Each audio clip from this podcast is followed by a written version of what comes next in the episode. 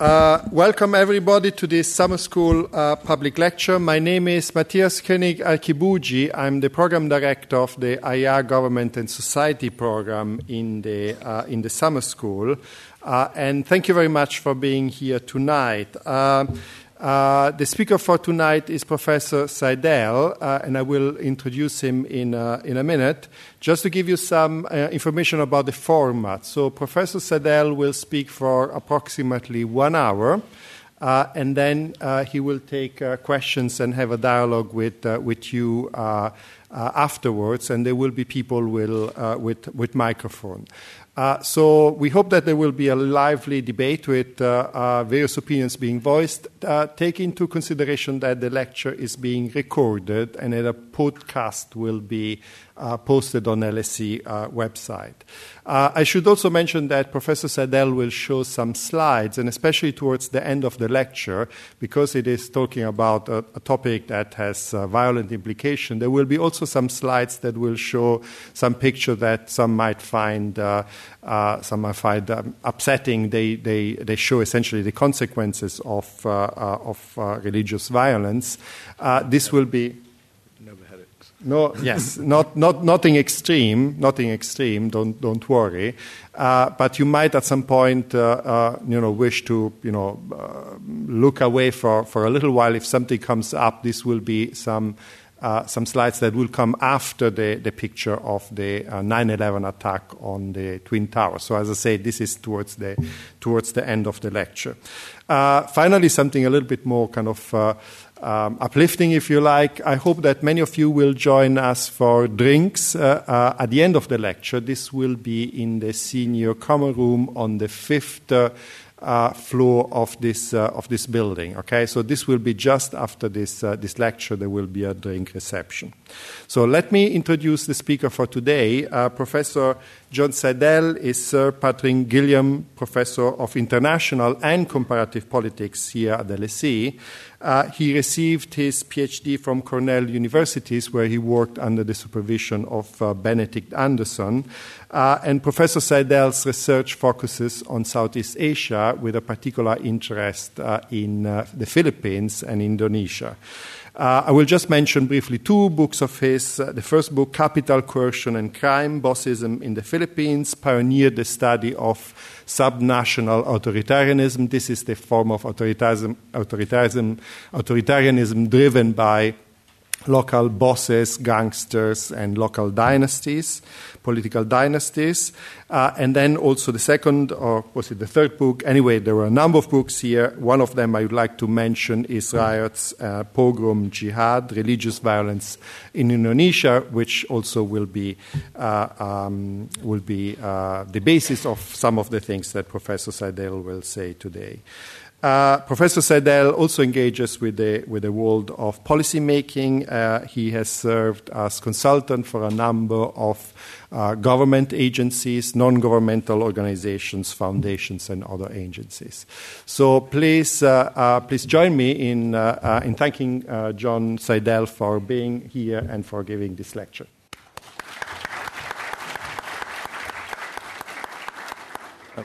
Thank you, Matthias, and thank you all for coming. I, am sort of relieved to see that there aren't too many students taking my, my course here in the audience, um, which may be a bad thing because it means they're, they've already had enough of listening to me three hours a day. Uh, but it is a good thing insofar as uh, uh, I can safely repeat myself in some measure without boring uh, too many of you.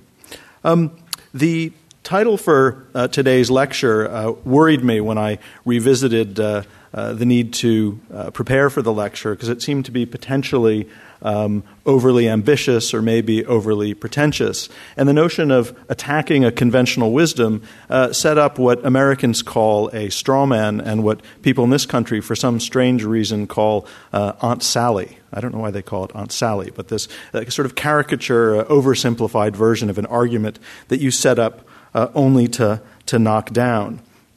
Um, and the argument I'm, I'm, I'm, sort of arguing against, the, the view of the world of Islam and politics that I'm arguing against, is one that sees Islam as an increasingly powerful force in world politics, uh, that sees Islam as enjoying growing strength as a basis for collective identity and mobilization in politics, that sees the world as one in which we find increasing Islamic religiosity, uh, widening the distance between Muslims and non Muslims, uh, and that sees increasing Islamic radicalization.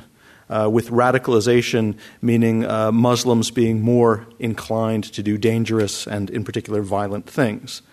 So it occurred to me that maybe this was uh, an exaggerated caricature of uh, the way some people depict the world. But then again, I remembered a, a uh, an encounter I had a few years ago in which I was sitting on a bus, happily enough, not this bus, but a bus that actually travels that very same route where this bus famously uh, was detonated and destroyed on July 7th, 2005. And just a, a, few minutes before reaching this destination, as I was uh, happily enjoying my crossword puzzle on the bus, two of my colleagues from one of my two departments here at the LSE hopped on the bus, having arrived at Euston Station from the suburban towns where they live. And as we sat on the bus, one of them described his vision of the world in which we were living. I think this was probably around 2014, uh, the time when this map was produced. And he just sort of blithely, as we approached that famous site where the bomb was, was detonated, he sort of depicted a world in which all across North Africa and the Middle East, stretching across the Muslim world, uh, Al Qaeda and various other Islamist extremist groups were entrenched. So if you look at this map and you imagine you know, a sort of uniform picture that all of these countries were somehow uniformly, effectively, completely controlled uh, by Islamist extremist groups. And I you know, I, I didn't really try and argue him out of this uh, vision of the world, but I would say even otherwise well informed, um, articulate, uh, impressive uh, academics in the world may subscribe to this kind of view of this, you know, this kind of picture. Uh, and if they did so in 2014, they might have done all the more so in 2015 when this map was produced.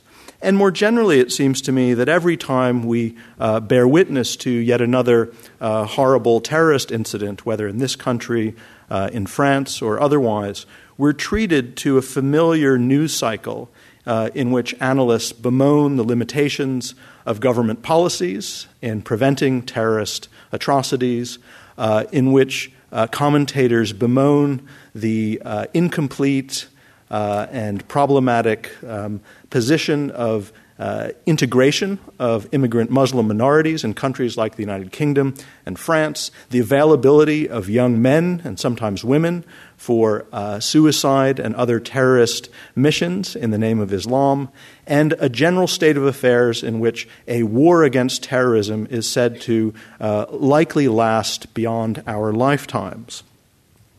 So uh, it seems to me that there is not just a caricature of an argument uh, against which to pit what I'd like to say today, but in abiding anxiety and pessimism about Islam and world politics in this country, in other countries nearby, and in general around the world. Uh, and that's, that's not just a caricature of a conventional wisdom out there. I think there, there are many people who subscribe to this, this view of things, and perhaps uh, you, you do as well. What I'd like to suggest as an alternative to that perspective on Islam and world politics uh, is not simply uh, a descriptive alternative. We could uh, immediately suggest that, in terms of terrorism in particular, we do not see over time that we're living in an era uh, which in recent memory is one of especially heightened terrorist threat or actual terrorist activity.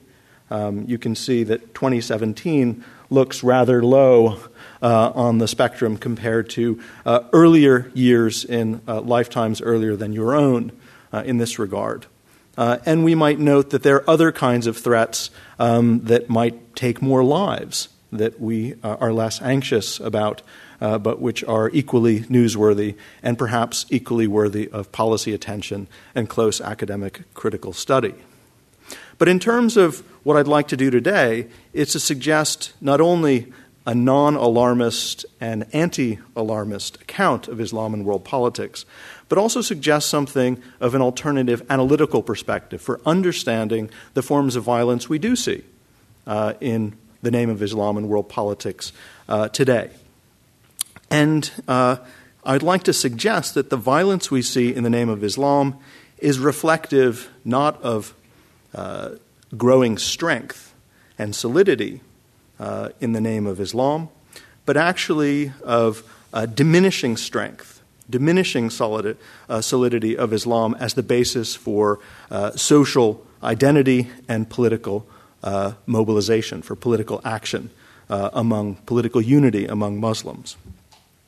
Now, my perspective on, on these matters is in part that of someone who still remembers what world politics was like before the Islamic Revolution in Iran in 1978 79. I'm old enough to remember that, and so I can, I can tell you from uh, the, the vantage point of, of age that it was not ever thus. I'm also old enough to know from studying Russia uh, and studying Soviet politics that a phenomenon viewed as such a dangerous threat in one period can disappear off the map or largely diminish uh, in another. Um, so uh, I think I, am in a position perhaps to say, uh, this too shall pass. Um, but my perspective on these matters is more sharply and specifically informed by a number of years, as Matthias uh, noted, um, of studying Islam and politics in a particular setting, uh, that of Indonesia, which, as it happens, is the world's single most populous uh, majority Muslim country, and since 1999, uh, the world's uh, largest Muslim democracy. Uh, and this is a, a, country that I've been studying and following politics in and focusing on Islam and politics in, since the 1980s. So, um, if we go back to uh, the 1980s, the context is one of the military dictatorship of longtime President Suharto in power in the country since uh, a military coup in 1966. And uh, when I started studying Indonesia in the mid 1980s, it was a country in which secularism and uh, an ecumenical approach to politics and social life uh, was entrenched.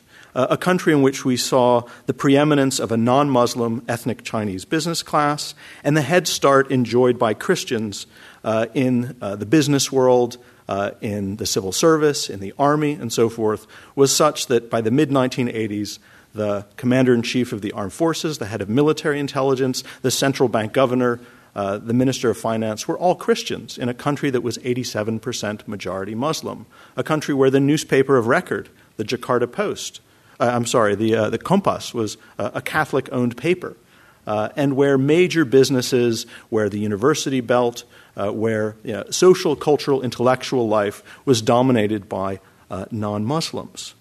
And against this backdrop, it appeared uh, that Islam and uh, ordinary Muslims around the country who took religion seriously were deeply disadvantaged and marginalized in this setting. Uh, and thus, we see Islam as a basis uh, for some kind of oppositional activity to the military dictatorship already emerging in the heavily stage managed and circumscribed uh, five year uh, regular elections that were held. Uh, for a sort of pseudo parliamentary body. In 1977 and 1982, the one Islamic party allowed to participate uh, does especially well in Jakarta, the national capital, and some other areas of the country in sort of uh, massive campaign rallies and convoys, and even uh, all the restrictions on its activities uh, fail to diminish the sense that there's some kind of popular, perhaps populist challenge being pitted against a regime perceived to be uh, sympathetic to, uh, controlled by Christians, uh, to be opposed to Islam in various ways, and to be promoting a secularism at the expense of the faith. And this kind of sentiment uh, was then more dramatically um, uh, demonstrated in 1984 in an incident in the poor sort of slum areas of the, the harbor, the North Harbor area of Jakarta, known as Tanjung Priok. And there, uh, there was a, a local mosque um, where the, the local imam uh, was very opposed to the government and had allowed a number of brochures and pamphlets and posters to be circulated and plastered around the walls of the mosque. And when uh, the security forces objected to this and asked him to remove these posters, he refused. And they entered the mosque with their shoes still on and, uh, and forcibly removed these posters uh, and uh, arrested uh, some young men who were protesting uh, against this intrusion against the faith. The next day, a crowd appeared outside the local um, military headquarters uh, and uh, to demand the release of these young men. And in uh, one report or another, uh, we learn that either dozens of people were killed or hundreds of people were killed, depending on whom you believe. Their bodies carried away uh, late at night and buried uh, in a mass grave. In a controversial episode that would be investigated time and again by human rights activists years later. And this was particularly um, uh, sort of poignant and particularly controversial because the head of the armed forces at the time, a man seen to be the number two most powerful figure uh, in the government, in a, in a country uh, 80%, 87% Muslim in population, was a Catholic and closely associated with other Catholic and Christian interests. So we could see in this incident the possibilities already there in the mid 1980s for Islam uh, to be some kind of basis for mobilizing people in uh, urban poor areas among ordinary Indonesians in the name of the faith, but against a very powerful, intrusive, cruel, abusive, predatory military dictatorship, which somehow has a whiff of Christian control about it, as embodied by the figure of Benny Murdani, the, the longtime uh, intelligence and security czar at the time. We can also see that there are other ways in which Islam figures as a basis for resistance. Uh, I lived uh, in the city of Surabaya in East Java in 1997 uh, 1998. And what was quite impressive at the time was that the neighboring island of Madura, uh, which you can see is just a 30 minute uh, ferry ride away uh, from Surabaya uh, at the very tip of East Java, didn't have a bridge that connected the two. Uh, and there were plans being launched to build a bridge. But a local religious scholar, a man known as Kiai Haji Alawi, Kiai is a term referring to a local religious scholar from a traditionalist Islamic school on Java, a man from Madura um, who claimed to represent the, the best interests of the pious Muslims of Madura, the Maduris said to be uh, very devoutly, seriously Muslim, and to be occupying not just the island of Madura, but cities and towns along the east coast of Java, said no bridge will be built. There will be no bridge built connecting Surabaya to Madura because Madura should be free of all of the the, the sort of social ills that would be spread from the city of Surabaya with the mixing of different kinds of people, different ethnicities and faiths and different ways of life, prostitution and gambling and, and uh, alcoholism and so forth, will not be allowed to establish themselves on the island of Madura. And I remember at the time I was quite impressed because this was a military dictatorship which time and again had not hesitated to kill people, you know, to massacre people on the streets in broad daylight or otherwise. But they bowed before Kiai Haji Alawi's uh, influence and his claim to speak in the name of uh, the good people, the devout uh, Muslims of Madura, and they didn't build the bridge. So, what we begin to see is uh, you know, the way in which Islam, by the 1980s and 1990s, in a country that's growing very rapidly industrializing, urbanizing, seeing the expansion uh, of uh, an urban middle and uh, managerial class, is a country where Islam um, might be posing a potential basis for resistance to dictatorship, to military rule, uh, to the inroads of modernization, to economic development, to capitalism as embodied by non Muslim ethnic Chinese businessmen uh, and the like. But by the 1990s, it's also worth noting, we see the rise of more and more uh, middle class, managerial, professional uh, pious Muslims who rise up through the university system uh, and take jobs in, uh, in major companies, rise up into the managerial class, become uh, you know, uh, bank managers, become uh, engineers, become bureaucrats, become army officers, join the ranks of the establishment in one way or another. And we see by the 1990s the rising sort of uh, piety, but also sort of bourgeois propriety of uh, more and more middle class Muslims. And to try and capture this trend and to claim it as his own, longtime President Suharto in 1991 made the Hajj and renamed himself as Haji Muhammad Suharto to try and, and sort of capture and appropriate uh, and domesticate uh, this trend uh, for his own, as opposed to fight it and keep it at bay. And in doing so, he also created something called the All Indonesian uh, Association of Islamic Intellectuals, known by its Indonesian acronym as ICMI, and put at its head his longtime a Minister of Research and Technology, and empowered people um, uh, who claimed to be uh, devout Muslims to be serious about Islam to join the government and, and to join uh, the positions of power and to be part of the political uh, elite. It was against this backdrop that I ended up in Surabaya in 1997 uh, and 1998.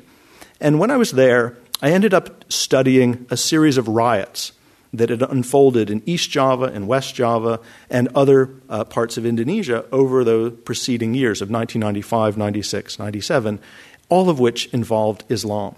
In these riots, you found in cities and towns uh, in Java and elsewhere incidents which sparked the anger of local uh, Islamic school uh, pupils, of students of Islamic schools, uh, and of others who took the faith seriously. These were incidents in which local religious scholars uh, were insulted.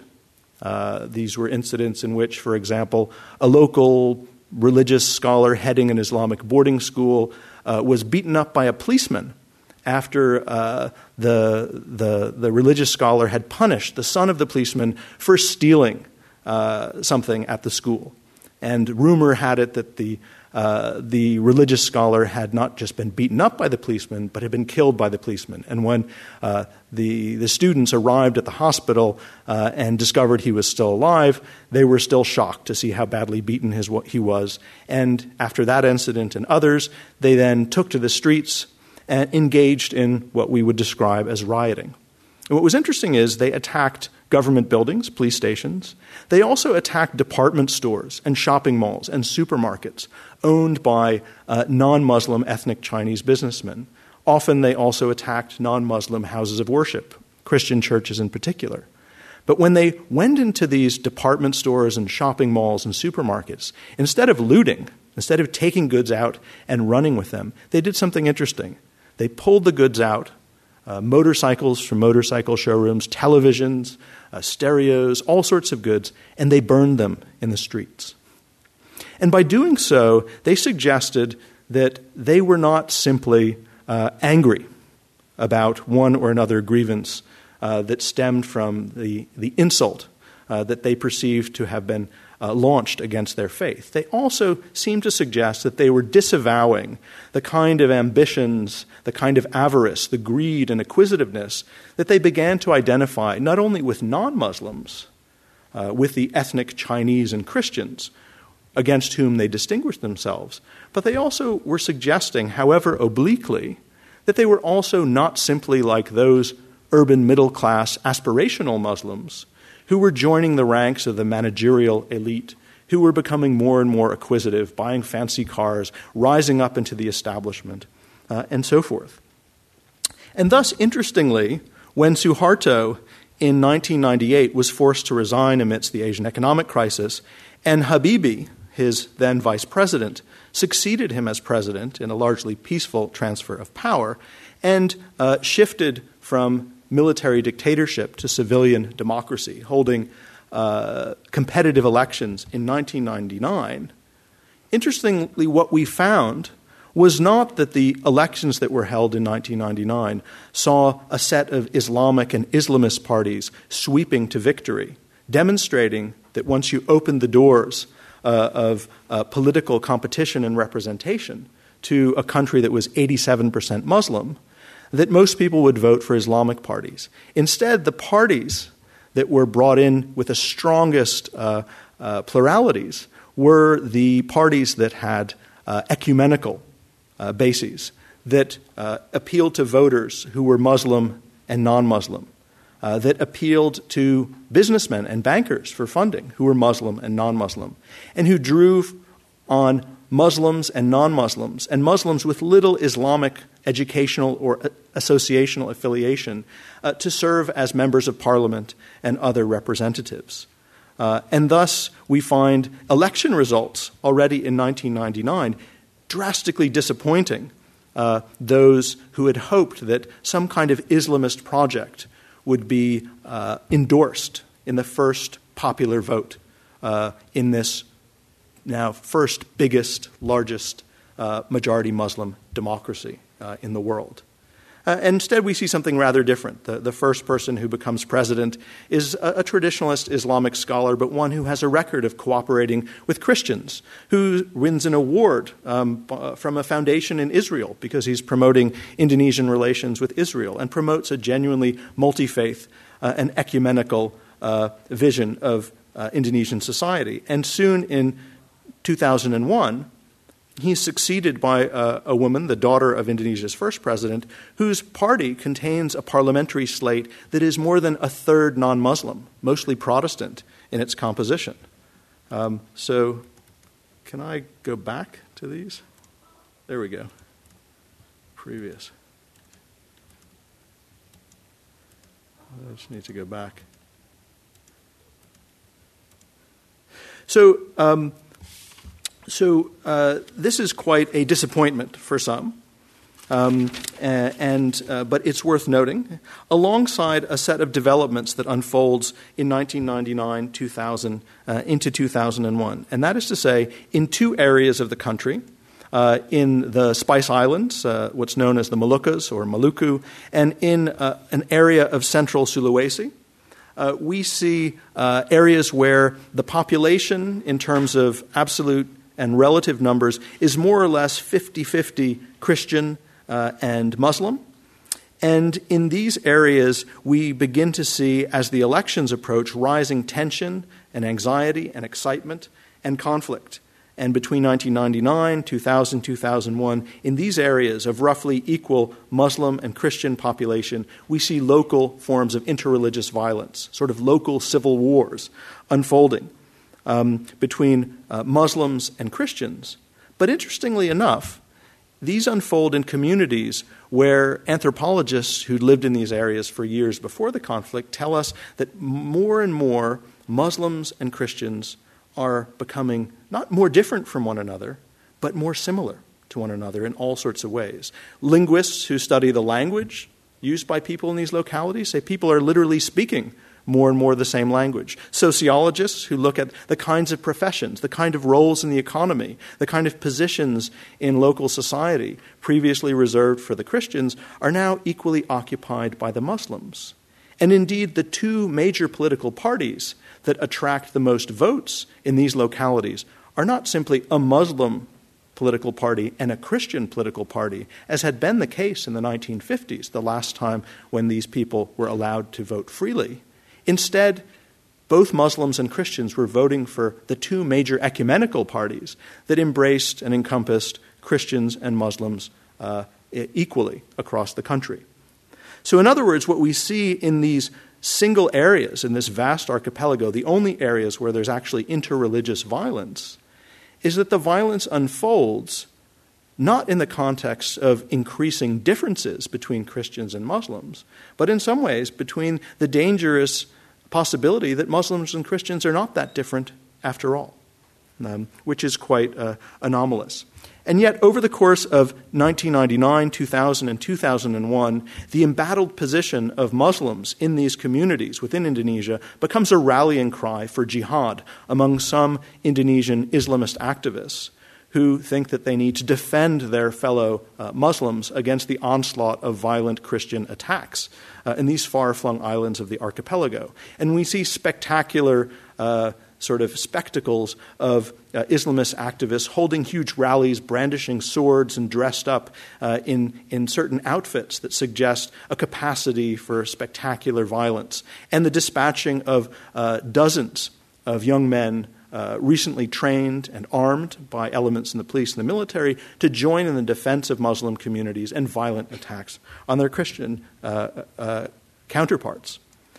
But by 2001, this new president who comes into power, Megawati Sukarnoputri, uh, wants to protect her fellow uh, party mate Christian communities and closes down these uh, interreligious uh, conflicts in these far flung parts of the archipelago.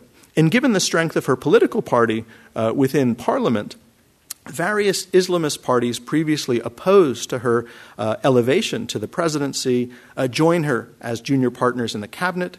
They give up uh, their hopes and dreams for a change uh, uh, in the Constitution in favor of Islamic law, and they accede to the presidency of someone whose cabinet and closest advisors and financiers and party mates include many non Muslims, many Christians, in fact.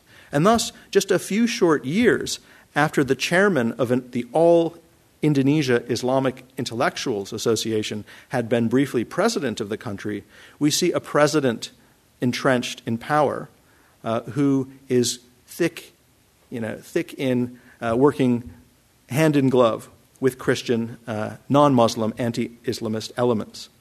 It's against this backdrop that we see in October of 2002, uh, a year after the September 11th attacks uh, in New York and Washington, uh, the uh, series of bombings in Bali, uh, and over the next couple of years, a set of other terrorist bombings attributed to this man and a shadowy Islamist terrorist group identified as Jama'ah Islamiyah.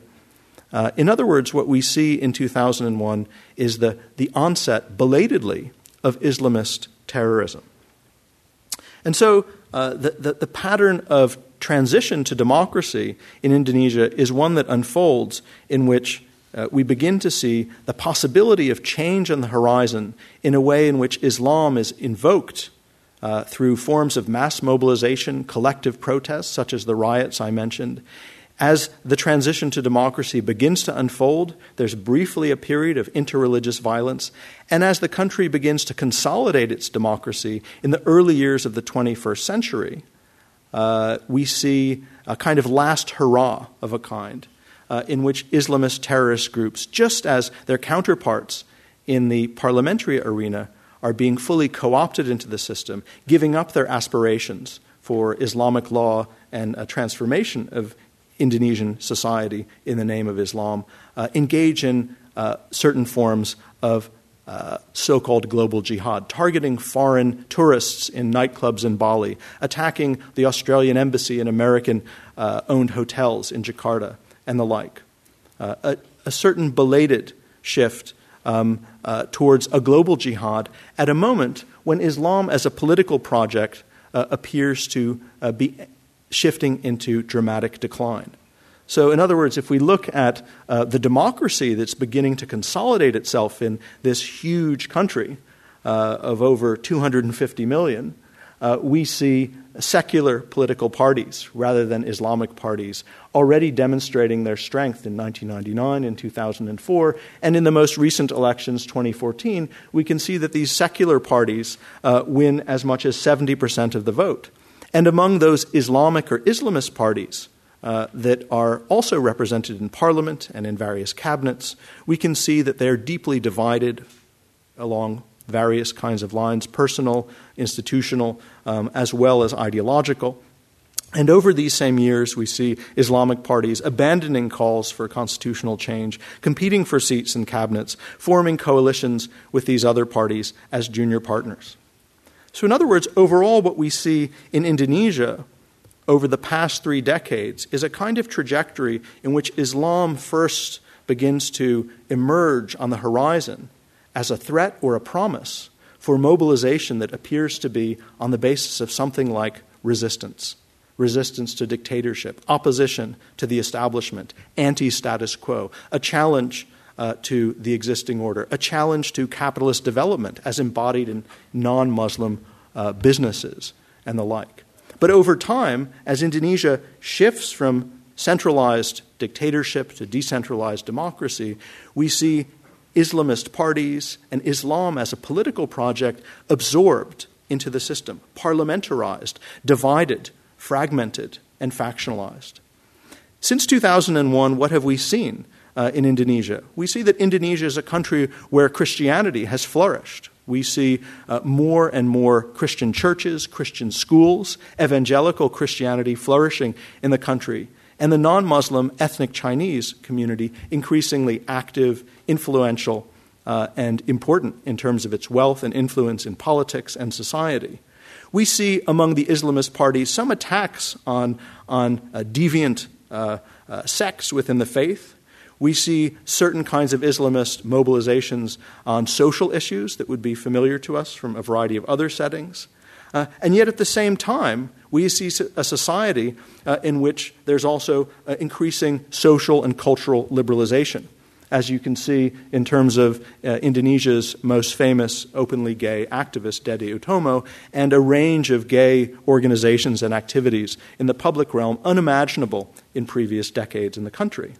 Uh, we can see this in most recent memory with the election in 2014 of a governor of Jakarta, the national capital, who's not just Chinese, but Christian, and so popular that people are thinking about him as a possible uh, uh, candidate for presidency. It's only a few months ago that large scale uh, crowds were mobilized against him, accusing him of blasphemous statements against Islam. And because of his Christian background and his political uh, leanings, um, a very tightly contested election uh, that removes him from power. But all in all, it seems to me uh, the case of Indonesia over the past few decades suggests something in terms of broader implications for understanding uh, Islam and world politics in a way that uh, I'd like to suggest today.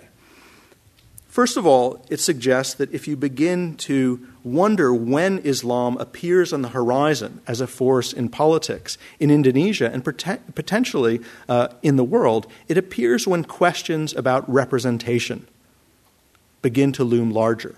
They begin to loom large in the Indonesian context in the 1980s and 1990s as the military dictatorship goes on and on. The military dictator gets older and older, and people begin to wonder not only about succession, but about what ordinary people might vote for, what they might want if given the chance. There's a felt sense that under this dictatorship, ordinary people are not being represented, that their grievances and aspirations are being kept at bay, and that the question of what they really want, who really represents the people, is being held in suspension, but that it's more and more important, more and more of interest.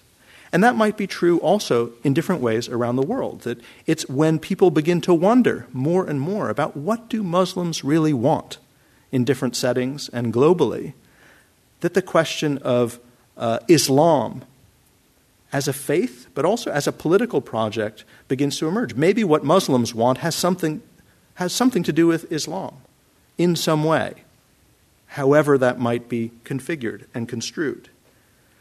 But what we also see in the Indonesian case is that the pattern of mobilization that seems so uh, dangerous and frightening or exciting and promising, depending on your perspective, over the 1970s and 80s and up into the 1990s, protests and riots and the like, it also then subsides. Mobilization is followed by demobilization as is the assumption about how nervous one needs to be about the possibilities of resistance. So, that bridge that wasn't built under conditions of dictatorship because of Kiai Haji uh, Alawi, it's been built without too much in the way of protest.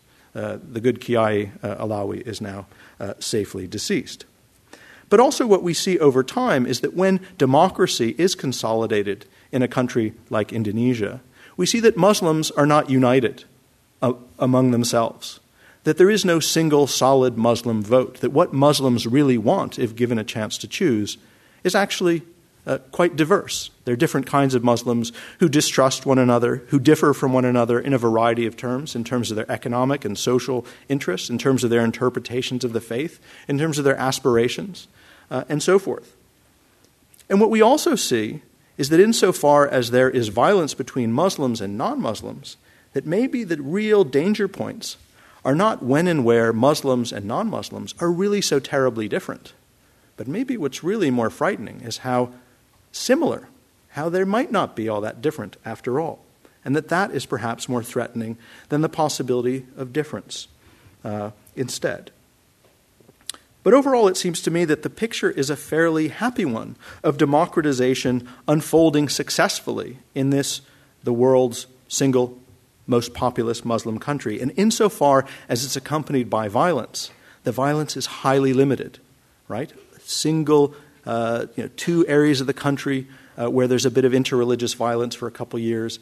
And over the course of 2002, 2003, 2004, 2005, four years, every year there's one terrorist bombing. Not that impressive, not that frightening, not that worrying for such a large Muslim country. It's kind of a last hurrah among a bunch of sore loser extremists in the face of a set of developments and trends which are quite contrary to their goals and aspirations.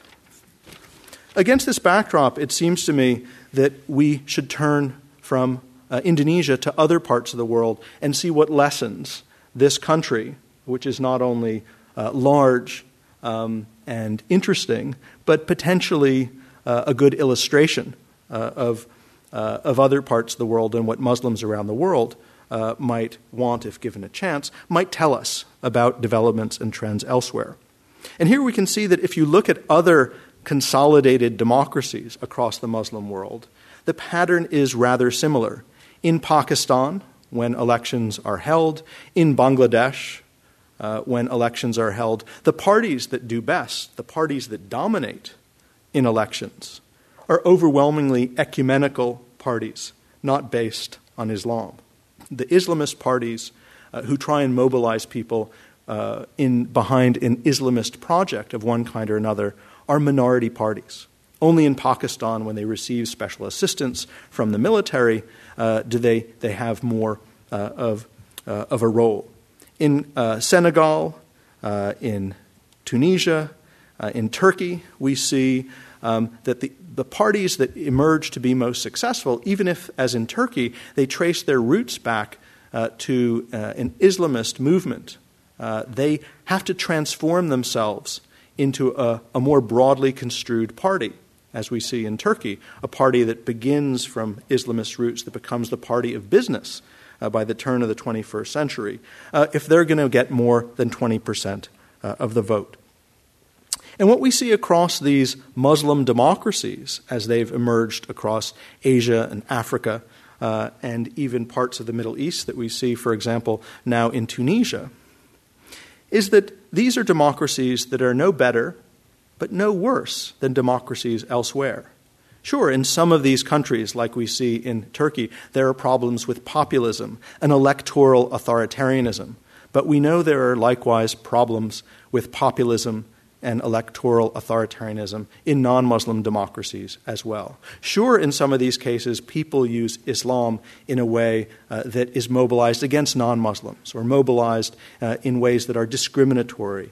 Uh, or, uh, or backward looking in terms of uh, gender relations and otherwise. But that's hardly unique to these sorts of countries. We could see uh, instances in a variety of other democracies when the same problems we would attribute uh, to these Muslim democracies are found in India, uh, in Nigeria, uh, in uh, Russia, in the United States. Uh, electoral democracy uh, is accompanied by various kinds of problems and pathologies that are not unique to Muslim societies by any stretch of the imagination. But of course, uh, it's not in these sorts of settings where we uh, identify uh, the problems um, that we associate uh, with violence and Islam in world politics. Instead, it seems to me, we find two particular kinds of settings where we tend to see uh, violence in the name of the faith mobilized uh, in a, a, kind of spectacular and sustained fashion. And here, one kind of context uh, is that of um, peripheral areas of nation states where we find minority Muslim populations engaged in secessionist struggles, uh, struggles for new nation states, for new national homelands, uh, typically for minority Muslim populations trapped uh, in a majority non Muslim country.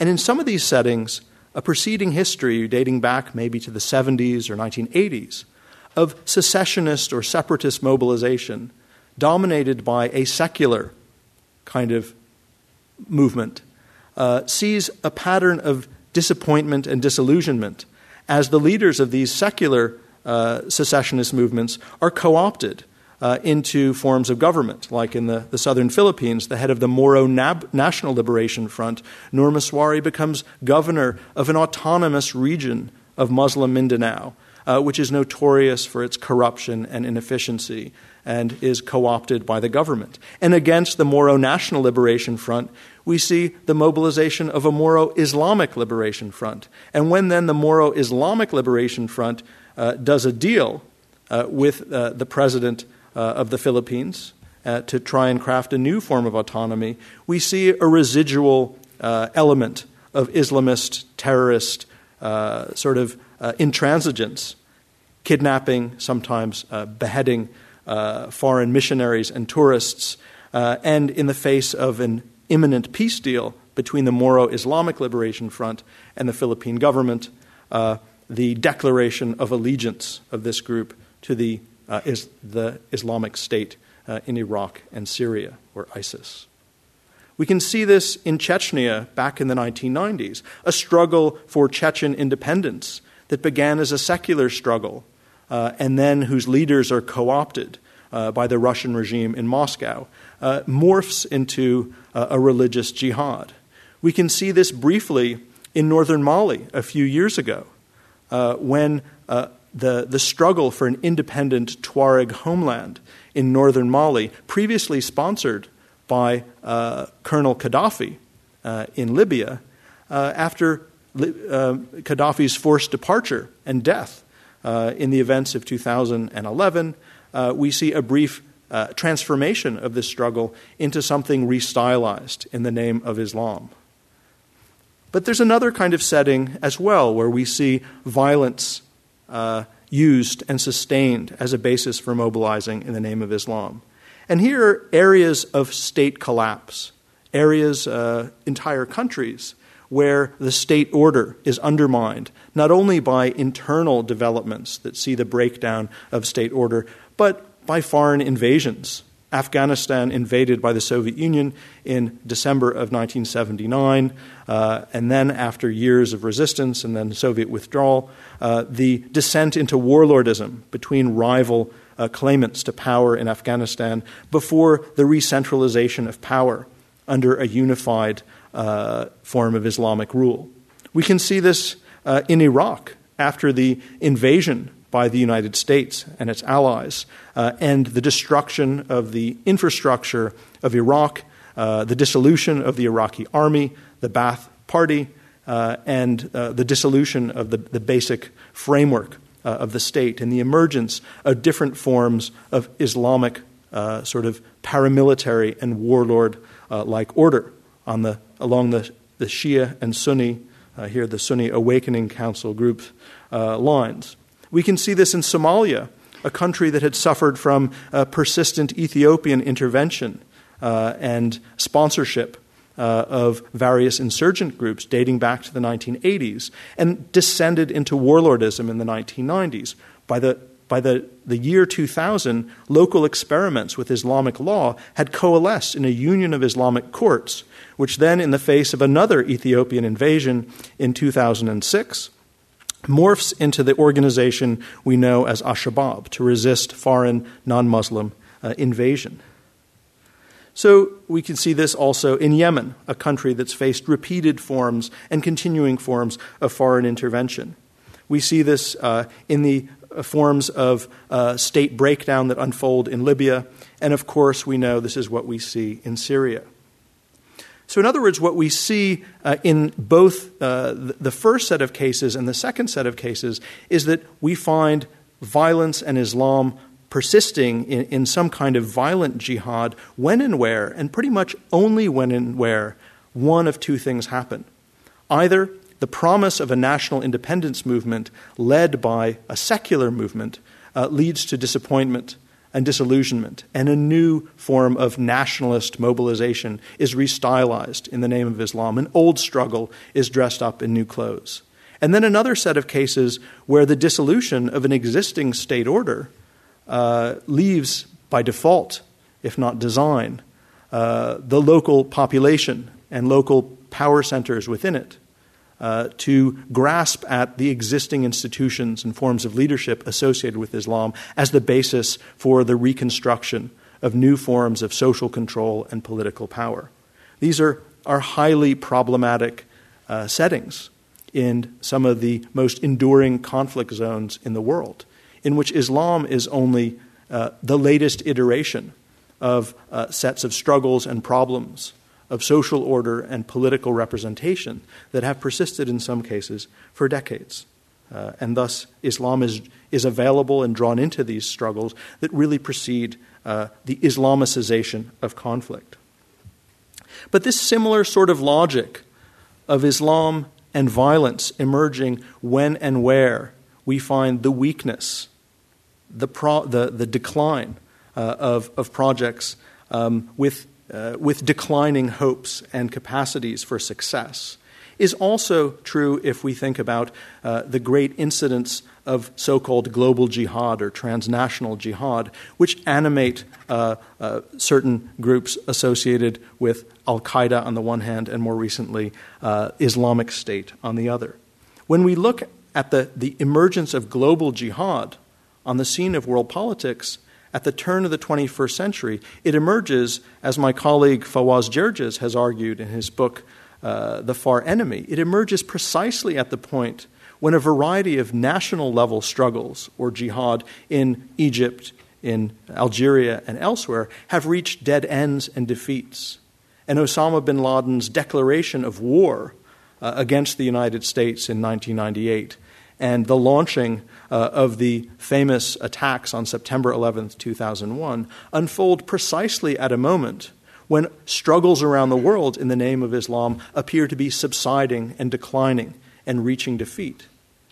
He opts for global jihad not because things are going so well in different uh, settings and uh, scenarios. Instead, he opts for global jihad uh, because of the lack of alternatives.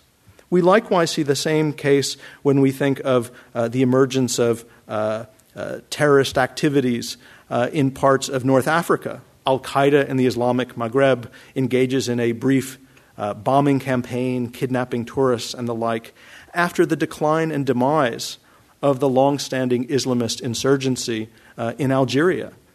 We see in the case of Somalia, it's after not just the Ethiopian, but later the Kenyan invasion of Somalia that the group Al Shabaab, decimated and diminished in its actual strength and territorial control in Somalia, opts for these episodic terrorist attacks uh, in neighboring Kenya. And we can see this even in the case of the Islamic State. It's been over the past few years, since uh, late 2014, early 2015, when the territory claimed and controlled by so called Islamic State within Iraq and Syria began to diminish in the face of uh, uh, various uh, military campaigns from different quarters against it. It's been in the face of that uh, imminent demise and ongoing defeat that we see uh, the, the shift of uh, ISIS in terms of its activity and attention to other settings um, like France uh, and like London, um, as we've seen uh, in recent memory. But here, what it seems to me worth noting, uh, if we think that the threat uh, of Islam is not a far flung threat from afar, but the threat of violence in the name of the faith is something, as they say in this country, that's homegrown. It's worth recalling that the, the series of terrorist incidents that unfold in France uh, in 2014 and 15 and 16 um, unfold in the wake of the first national election in France, in which the Muslim vote has overwhelmingly, uh, perhaps 90%, supported the winning candidate, and which the victory of uh, President Francois Hollande in 2012 is widely uh, said to have come from the Muslim vote, the first time in which Muslim participation in national elections have so, proven so decisive. Uh, and yet, over succeeding years, disappointment in what Hollande delivers to Muslims and non Muslims alike uh, leads to uh, his drastically declining popularity.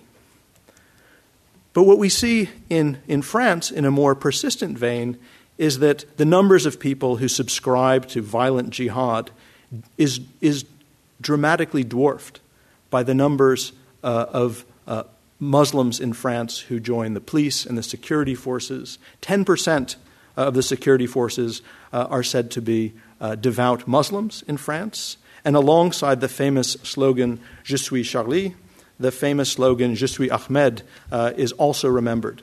Uh, the Muslim police officer who was killed in the midst of the terrorist attacks in Paris. And similarly, here, it seems to me, in London, we have uh, a series of events in recent memory which unfold tragically and which are met with a growing sense of concern about the broader picture of alienation, estrangement, dissatisfaction, and danger uh, represented by uh, the sizable Muslim minority immigrant population in the country.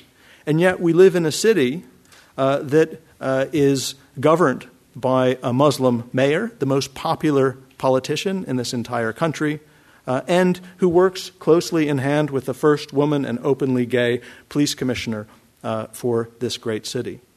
And so it seems to me that the broad pattern of change that we observe in this country and overall across the world is one which provides the basis not for such alarmism, but for optimism. Looking back on Indonesia since the 1980s, and then across different kinds of settings across the full breadth and diversity of the Muslim world, what can we see?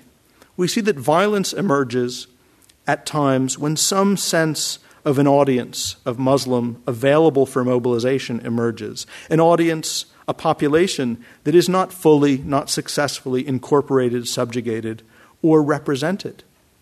And perhaps it emerges not at, at just a worrying time, a bad time, but it, it emerges at a good time when the possibilities for new forms of representation, the possibilities for political change, the possibility for Muslims to articulate their interests uh, are actually opening up rather than closing.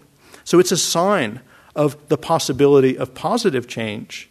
Uh, it's, it's a symptom uh, of a period of transition, of something breaking down and something else that has yet to be fully consolidated. It seems to me that violence does unfold and violence can persist in settings when the available institutions for the provision of security and social welfare for Muslims have been dramatically and drastically undermined, and when existing alternative modes for representing Muslims have been eliminated or prevented from evolving and entrenching themselves. But violence is always a sign of weakness rather than strength. And it seems to me that over the past decade, we've seen the limited effectiveness of various forms of violence in an era when Muslims around the world enjoy more freedom than ever before uh, to practice their faith uh, in different ways and to engage in politics and engage with Muslims and non Muslims in various political and social projects around the world with more freedom than ever before. And given that, it seems to me we have not only, in some ways, a basis for optimism about the future, but uh, an alternative way of understanding the present that we're living and are so concerned about today. So let me pause here and uh, thank you very much.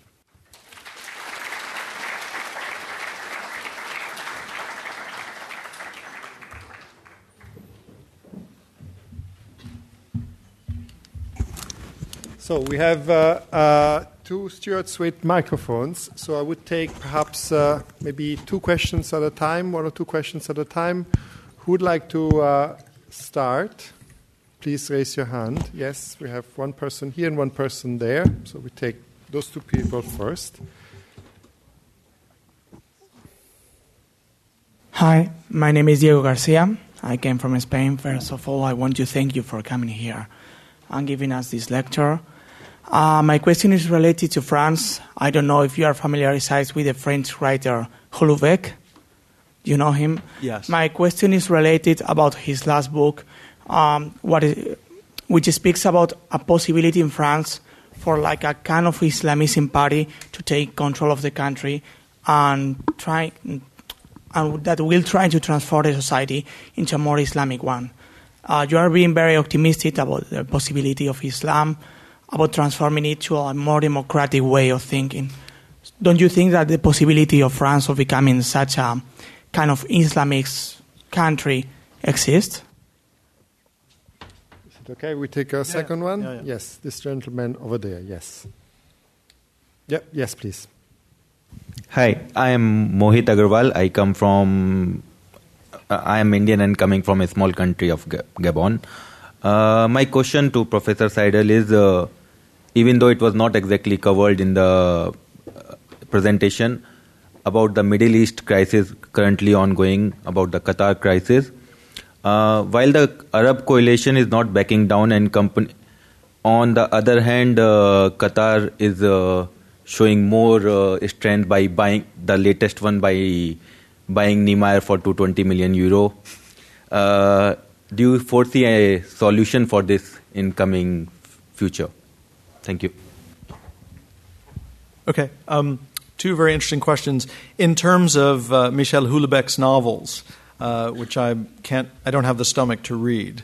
Um, it seems to me that uh, the vision that he presents of a future for France is is quite a, you know, a symptom uh, of uh, part of the public mood in France, and his success as an author. In, in part, it's a kind of shock the monkey.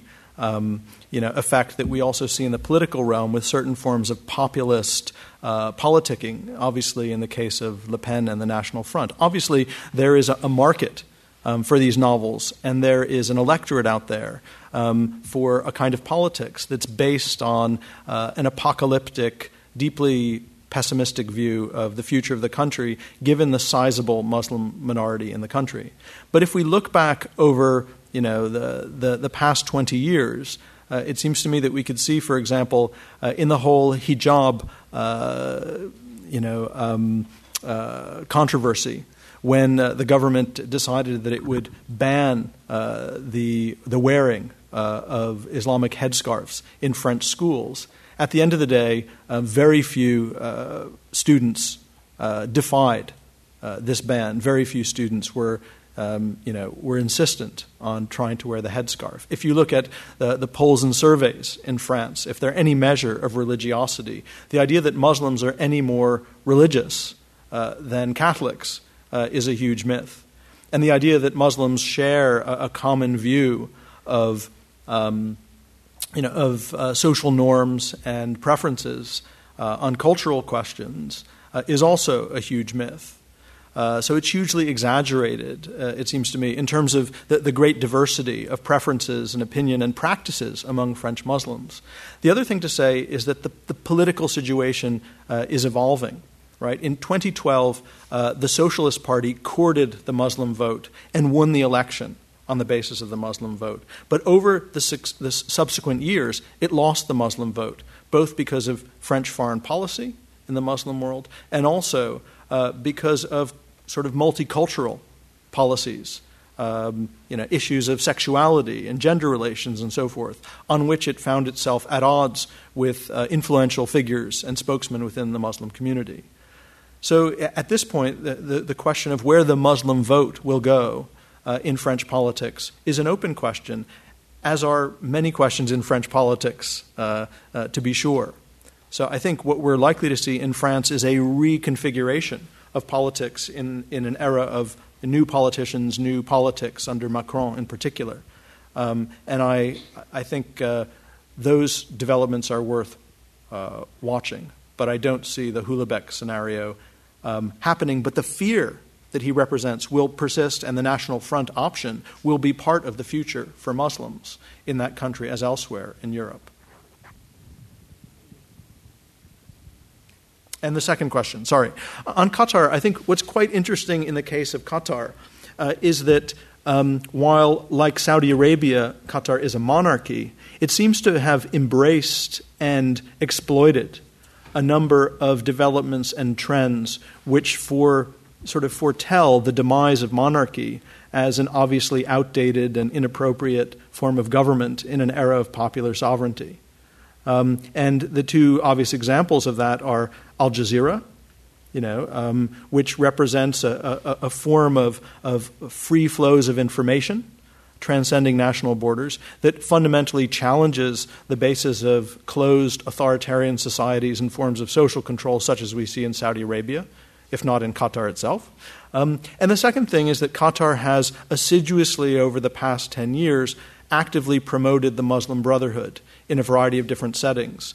Uh, and the Muslim Brotherhood, by contrast, is something that the, the Saudis have been, been desperately trying to suppress within Saudi society, given the influence they began to enjoy in the 1980s and 1990s, but in a variety of other settings. The Muslim Brotherhood, for all its limitations, um, represents the kind of seedbeds of a form of uh, Islamic associational activity that's autonomous of state power and that has a certain kinds of religious legitimacy that's independent of the, the, forms of monarchical social control that the Saudis depend on.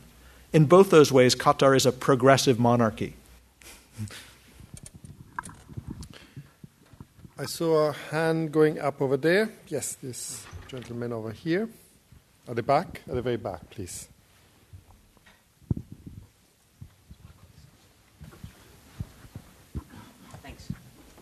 Hi, uh, I'm Zach. Thank you for your lecture. Um, so I had two questions. I'm going to see if I could get them off before he takes the mic from me.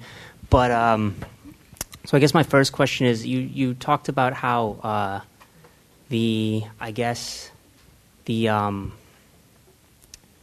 the waning or the idea that like the like Islamist groups are waning in power is uh, or or influence is kind of um, uh, alongside the rise of like secular governments. And uh, hold on, I'm trying to phrase my question properly.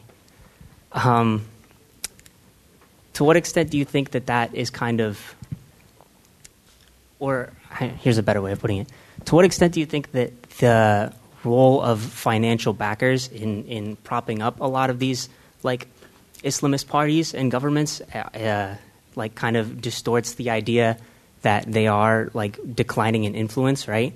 Because uh, in a lot of cases, there are uh, like Islamist groups who receive funding from countries like the United States who try to uh, curtail like some secular nationalist movements that might be inimical to their interests, right?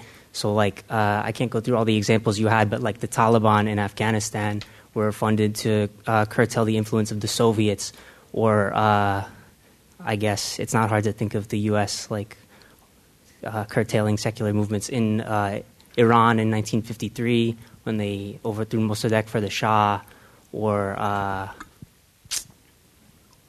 yeah.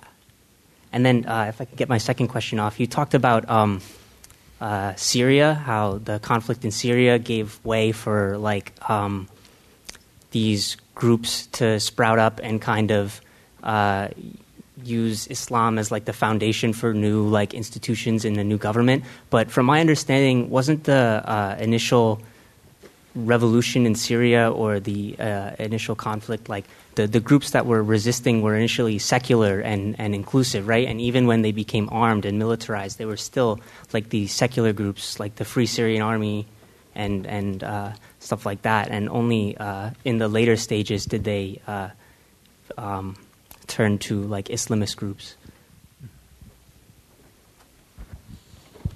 Okay, the, okay. This gentleman, yes, I'll, I'll, give you a chance later to come back. yes, the gentleman who just raised your hand.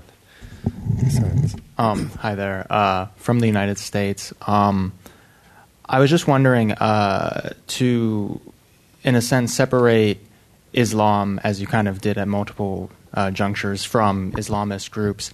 Uh, you mentioned uh, and I'm not an expert at this, so I apologize if the question is ill-founded. But um, that uh, you know the extension of to global jihad of Islamist groups and violence that spreads less domestically and more on an international scale uh, kind of represents more of de- an act of desperation.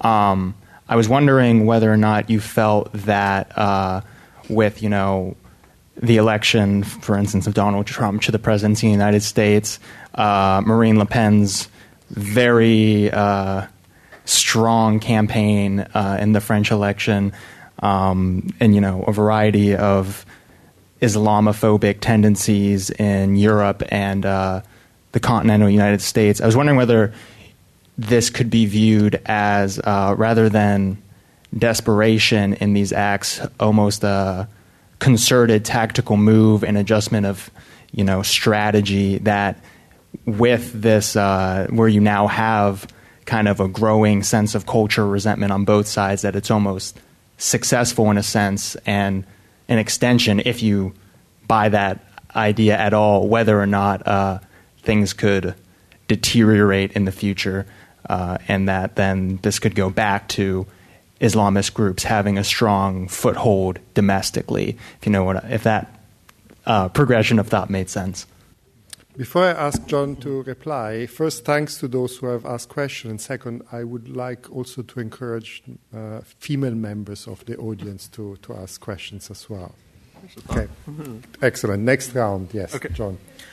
Um, in, in, terms of the first question, there were there were two parts of it, but in some ways they're they're most easily uh, conjoined in the sense that um, if you look at the conflict in Syria.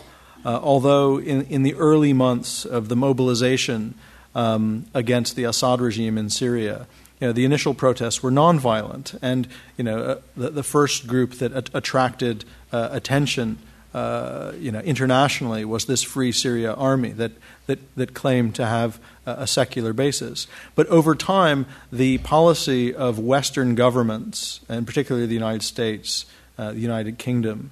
Um, uh, and, and, most other NATO states, excepting Turkey, um, was that uh, they did not actively uh, arm and assist uh, this group uh, in, in, a, in a serious way. At the same time, with a nod and a wink, they enabled uh, the Saudis, the Qataris, and, the, and Turkey, that had its own interests, to funnel arms and assistance to different groups. And who did these countries choose but different kinds of Islamist activists? So, in a way, it was, um, it was non intervention, but with a nod and a wink towards forms of uh, certain kinds of assistance. And if you go back to, you mentioned the Taliban, if you, if you rewind the clock to the, the 1980s, before the Taliban, it was American and Saudi uh, and Pakistani support for a variety of these different so called mujahideen. And later, it was only Pakistan that basically sponsored the Taliban, uh, armed, trained, and, and you know, helped them over the border to take control over Afghanistan. So it's certainly the case that individual states use Islam as a, a vehicle for um, domestic and foreign policy and instrumentalize it. And that's part of the story here as well, um, to be sure. Um, just as I was suggesting that even in these countries where we see internal implosion and warlordism, a lot of the time it's because there are various forms of foreign intervention uh, messing around in these countries. Um, Iran has been heavily involved in uh, Iraq in arming certain groups. Iran has been heavily involved in Lebanon in arming and, and assisting uh, Hezbollah and is also heavily involved in Syria. So th- there's a lot of this. Um, and so I think the Syrian conflict is an example of that. Um, when it comes down to elections, you know, money can buy you lots of things. The song goes, "It can't buy you love," but you know, money is crucial uh, for electoral machinery. It doesn't always work just having the money. Um, but it's part of the story in Egypt, it's part of the story in a variety of settings uh, where you briefly have elections, but it's not enough. In terms of global jihad uh, as uh, an act of uh, desperation, um, can, you, can you clarify the question there? Do you want me to, to reiterate the argument or to spell it out more clearly? It, it, it, was that it? That's what you'd like. You know, suppose that it was uh, a I understood the, the short-term implications. I was like kind of more interested, like where you thought that would go long-term. I suppose. Oh, right. In terms of Donald Trump and so forth. Yeah. Okay. Yes, well, sorry. Well, uh, no, no, no. I, am I'm, I'm forgetting the, the, the points you were suggesting in particular. My my fault. Um, I think that uh, it's probably useful to go back to 2003 and the invasion of Iraq. Um, that was widely derided in this country. If you were in this country in 2003, you'd recall that the single largest popular demonstration in the, hin- in the history of the UK was you know, a demonstration against uh, the UK joining uh, with the United States in the invasion uh, of Iraq. And to this day, people are bitterly, you know, so angry about it that Tony Blair can't go out in public without bodyguards. Um, but the overwhelming majority of people who participated in those demonstrations, and the bitterness was among non Muslims, who are the majority in this country after all. And thus, if you, if you fast forward to July uh, 7th, 2005, what's interesting is that the bombers um, uh, who avowedly carried out the bombing in the name of Islam and as a kind of protest against British foreign policy, among other things, um, they did so during a period when various forms of Islamist activism in this country had been grossly overshadowed um, and had slipped off of uh, the front pages of the newspapers. Um, there's an interesting study that shows how, by the time of those bombings, people had forgotten about you know, Islamist activists. And opposition to the war in this country was, was no monopoly of Muslims by any stretch of the imagination. And so, in, in this day and age, people around the world hate Donald Trump, right? People around the world are disgusted by Donald Trump and disgusted by you know, the United States under Donald Trump. People, uh, by contrast, several years ago, uh, felt very differently about uh, Barack Obama. And he gave a famous speech in Cairo. But I think you know, people around the world are not so uh, simple minded or simple in their politics um, in terms of the consequences of changes of leadership uh, in the United States in particular, for that kind of to, to, assimilate and reduce all of their feelings about the world politics to sort of switch on and off in response to one or another American policy. It has much more to do with the real life consequences for people on the ground in one country or another that is invaded uh, and otherwise undermined by one government policy or another. So I think that the kind of ebb and flow of, you know, kind of popular opinion uh, and repugnance towards one or another foreign leader, you know, is kind of, you know, on the surface of something much deeper. Uh, and something that's basically heading in the same direction. Many Muslims around the world know that there are plenty of non Muslims who can't stand Donald Trump, who are appalled by Donald Trump. You know, so it, it doesn't necessarily undermine their sense of being part of a shared global you know, audience uh, that you know, circulates YouTube videos and makes jokes and, and so forth about Donald Trump uh, across the religious divide. Two people there at the very back, uh, sitting, I think, next to, next to each other. Yes, one. And who else was? Yes, over there. Hi, thank you for your lecture. Uh, the Foreign Affairs magazine has published yesterday an article uh, entitled um, Will Al Qaeda Make a Comeback? So I wanted to know uh, your opinion on this idea. Was the hand up just next? Yes, okay. This person had raised their hand earlier. Okay, yeah, thank please. you for the presentation uh, from Indonesia. So thank you, thank you for the presentation. and um, in my case, I want to ask more about your opinion on the case of Ahok and mm-hmm. how the elites would actually use this case as an identity political politics to some extent, and because we have an upcoming election in 2019, and how do you see like Islam would play part in this? Okay, so on the first question, in terms of the idea of the resurgence of Al Qaeda. Um, I guess it, it, you know, it, depends on what part of the world we're talking about. Um, there are analysts who look at Syria, for example, today, and see that the uh, the residual group uh, that remained loyal to Al Qaeda and did not join with the Islamic State is one that has retained a certain kind of territorial control in a certain uh, part of, of Syria um, that now has strategic significance, even as uh, the size of uh, the Islamic State's uh, you know, area of control is, is rapidly shrinking. Uh, there is uh, an element of Al Qaeda affiliated um, you know, mobilization and territorial control in a part of Yemen, for example. Um, but you know, these are are rather remote, uh, limited areas. Um, and if we were to look at the you know, so-called lone wolf uh, terrorist bombers who disturb the peace in Western capitals, their affiliation or allegiance with Al Qaeda in the first instance, um, Islamic State in the second, is is fairly attenuated, is fairly loose and limited. Um, you know, these are people who are inspired in one way. They're not, you know, sort of uh, command controlled uh, in, in, that way. So I, I don't really think, you know, Al Qaeda as it evolved and degenerated, um, you know, in, insofar as it existed as an organization, was always quite limited uh, as such. Um, so I, the idea of if it's going to reconstitute itself uh, as what, as a kind of uh, name, as a brand, uh, as a as a, a style, um, as, as as a language, um, as, as something to claim uh, that you're affiliated with.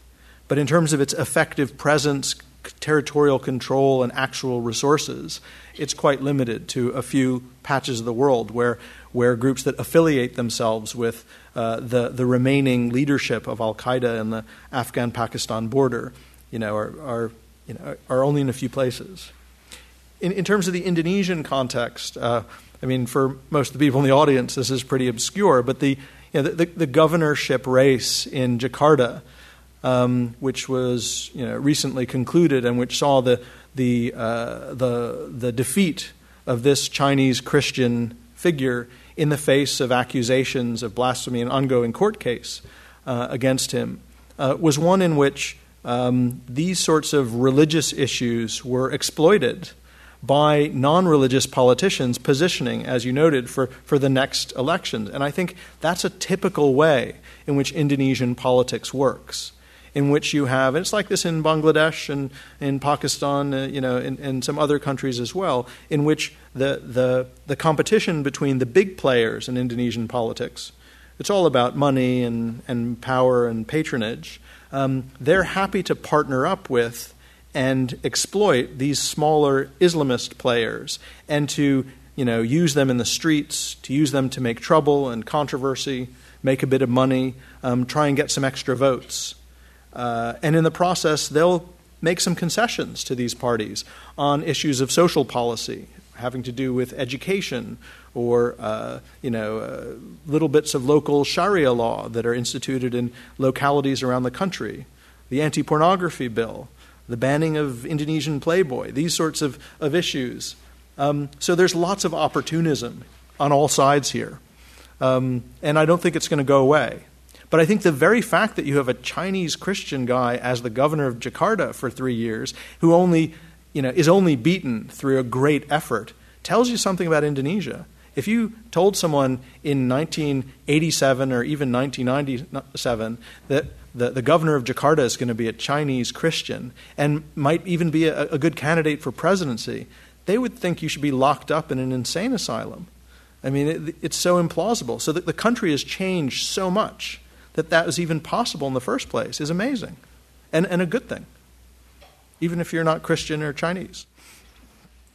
Okay, this young lady here, and then I saw, yes, I need to take, okay, uh, one more uh, question. So Yes, and then this gentleman with the uh, red cardigan, please. Um, hi, Professor. Uh, first, thank you very much for coming, and I'm Faith from China. Um, my question is so we see since the last century, uh, especially from 1950, a lot of revolution and social movements that are related to Islam happened, and even to now, a lot of problem related to that, if we can call it it is a problem. It's related to Islam. So my question is why it is specifically Islam, not Catholic, not Buddhism or Jewish? Is that because this uh, where this kind of issue happen, it's happening in the third world because the world they are facing about the problem of seeking for democracy, uh, democracy and uh, anti-imperialism or westernization that this kind of problem or it is something originated in this religion which i don't quite believe in this. So or something else you think there's reason for why specifically islam become a threat or problem? That's my question. Thank you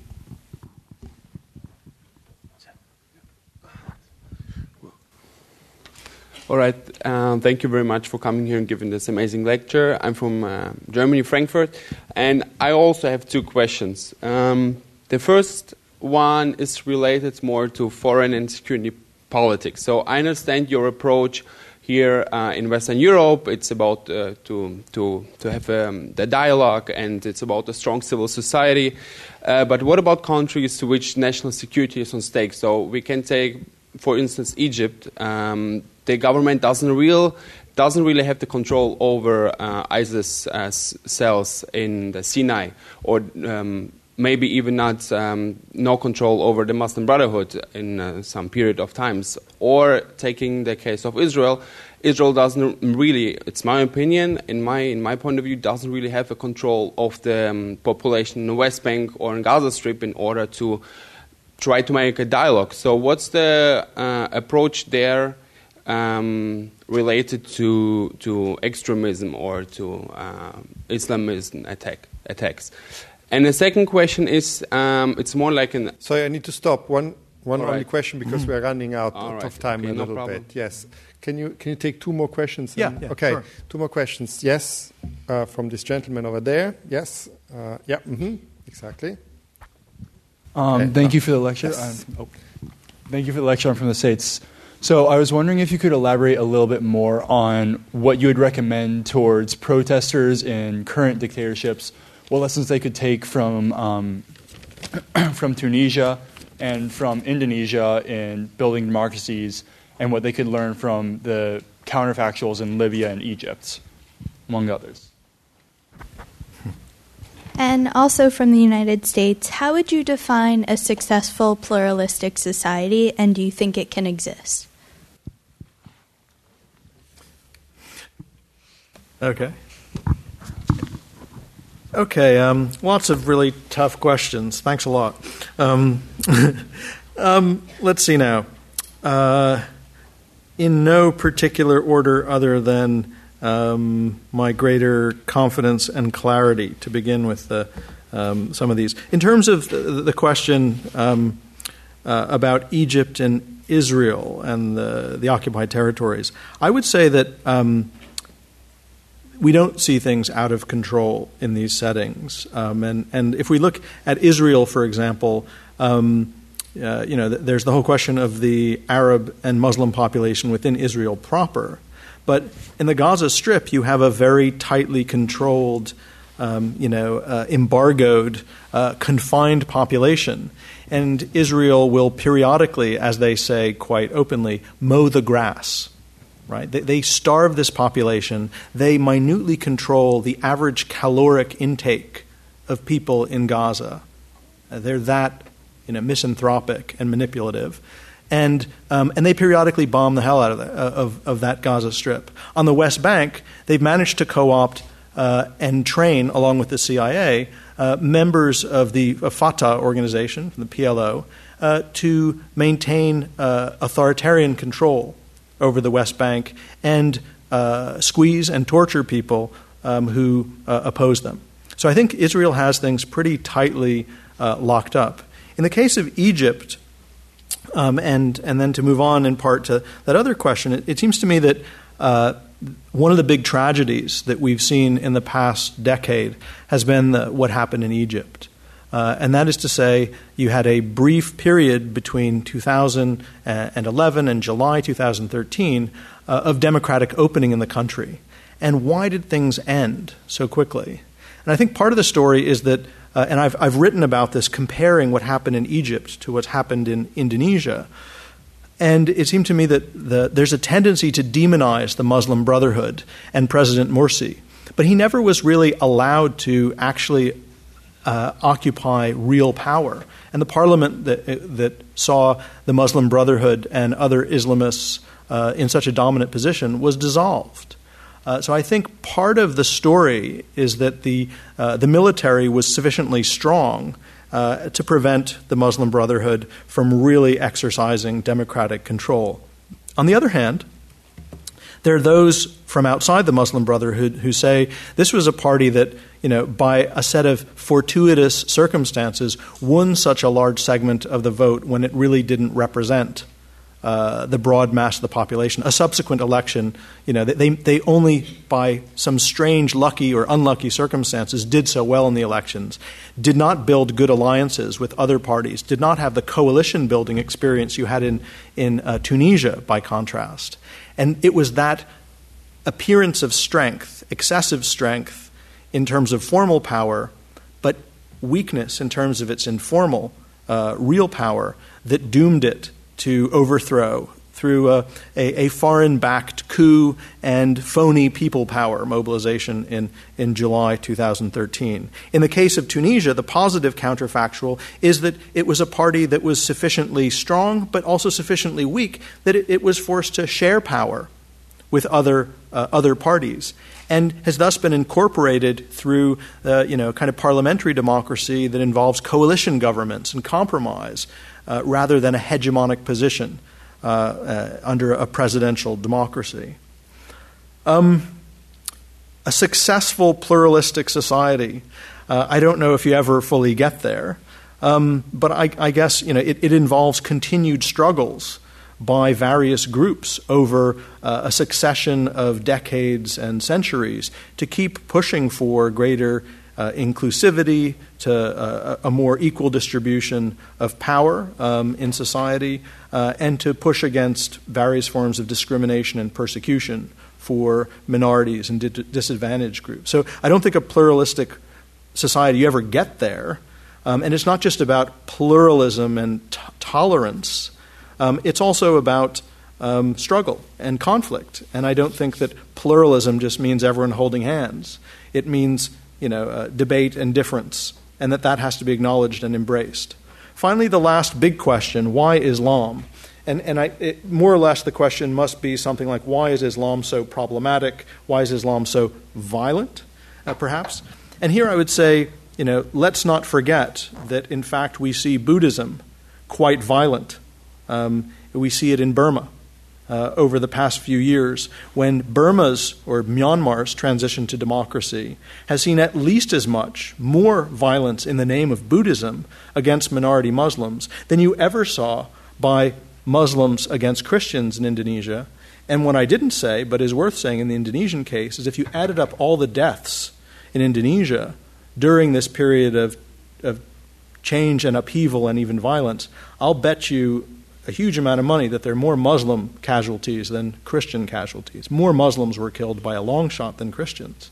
Christians were at least as guilty of large scale atrocities against Muslims as vice versa. So I don't think it's only Islam, but I think there are two things about Islam that are distinctive in the bigger scheme of things. One is the position of Muslim countries in, in the world system um, a combination of strength and weakness, of subordination, but also of, of ideas of, of recuperating some form of, of power vis a vis non Muslim parts of the world. Uh, there's a preceding history of mobilization during the Cold War against communism in a variety of settings, not only Afghanistan.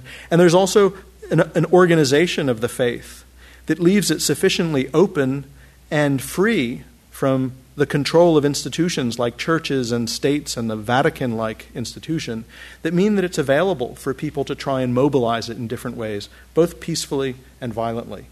And so people can do all sorts of things in the name of Islam, and that makes it possible um, for people to try and use violence to impose something coercive on a faith which is actually quite uh, freewheeling and open to the kinds of popular you know, pressures and pulls in different directions that we associate with pluralistic democracy. That's the best I can do. Okay, so I'm afraid our time is up. So uh, apologies to those who wanted to ask questions, but we cannot. But Professor Sidel will join us on the fifth floor for a drink, so you might be able to have a little conversation with uh, with him later. So please join me in thanking him for refreshing and also optimistic.